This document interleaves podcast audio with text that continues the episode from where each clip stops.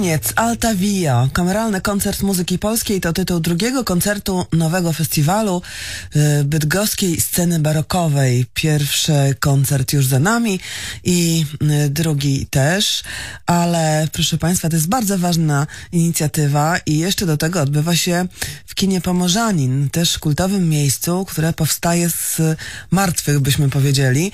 Tam wystąpił wczoraj zespół Intemperata, a publiczność miała okazję posłuchać i poznać takie instrumenty jak cynk, skrzypce barokowe, wiolonczele barokową, wiolę de gamba, gitarę barokową, teorbę czy klawesyn. W programie znalazły się utwory polskich kompozytorów Adama Jarząbskiego, Franciszka Liliusa, Marcina Mielczewskiego, Jakuba Polaka czy Wojciecha Długoraja.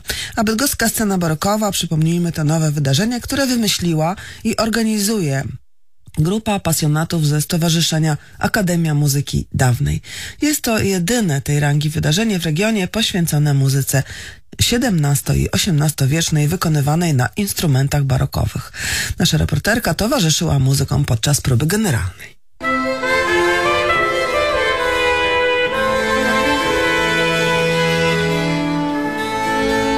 Bydgoska scena barokowa, tym razem cynk. Ja po raz pierwszy dzisiaj słyszałam na próbie cynk. To takie trochę połączenie rzeczywiście w odbiorze różnych dętych instrumentów.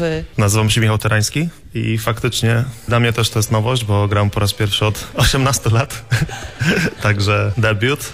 Y, rzadki instrument, szczególnie w Polsce, ale bardzo popularny na przełomie 1500-1650 roku, szczególnie we Włoszech. Także wszystkie utwory Gabrielego, Monteverdiego, głównie tamta, tamta epoka to Królestwo Cynku. Łatwo się gra na tym instrumencie, który przypomina tak z zewnątrz takie połączenie, nie wiem czego, fletu. Może powiem krótko, bardzo trudno. A z czego jest wykonany cynk? Cynk jest drewniany, no to jest faktycznie hybryda. Ustnik mógłby przypominać trąbkowy współczesny, chociaż jest dwukrotnie, trzykrotnie mniejszy. No jest siedem otworów, aczkolwiek e, chwyty są zupełnie inne niż na flecie. Bardzo szeroki rozstaw dziurek sprawia, że mimo tego, iż był to instrument biegły, to dla mnie na przykład jako jestem trębaczem, nie mało problemów mam po prostu z tym, żeby tą biegłość zyskać. To jak długo musiałeś się przygotowywać do koncertu?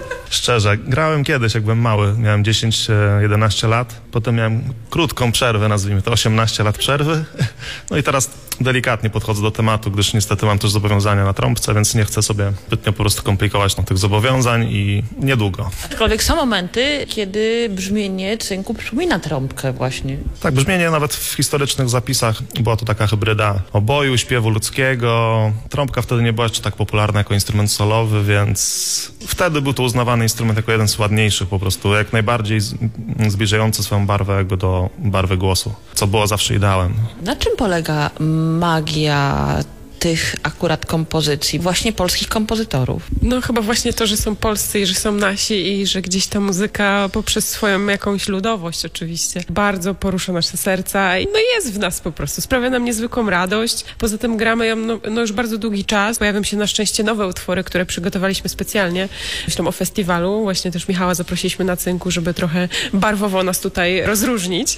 No gramy tą muzykę już właściwie od trzech lat wydaliśmy płytę z tą muzyką, no i chcemy dalej ją zgłębiać, bo zachwycamy się, jak to w przysłowiu, cudze chwalicie, swojego nie znacie, a, a nasza muzyka jest z tamtych czasów jest na takim samym poziomie jak muzyka włoska czy, czy francuska i, i równie piękna i zachwycająca. Można powiedzieć, że dzisiaj wystąpi grono dobrych kolegów, żeby nie powiedzieć wręcz przyjaciół? Tak jak zawsze. Jesteśmy związani z Katedrą Muzyki Dawnej tutaj w Bydgoszczy. Wszystkich nas zebrała i zapoznała pani profesor Urszula Bartkiewicz.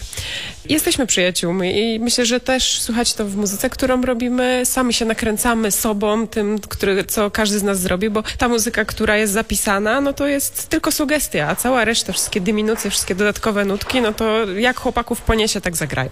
A jak te wnętrza? Nie do końca wyremontowane, ale no muzyka dawna w nich brzmi całkiem nieźle. Moim zdaniem bardzo dobrze. Jestem pozytywnie zaskoczony tym miejscem. Nigdy tu wcześniej nie byłem. Znaczy byłem z 15 lat temu albo 20 w kinie, będąc uczniem szkoły muzycznej. Także jestem bardzo pozytywnie zaskoczony, szczególnie akustyką właśnie.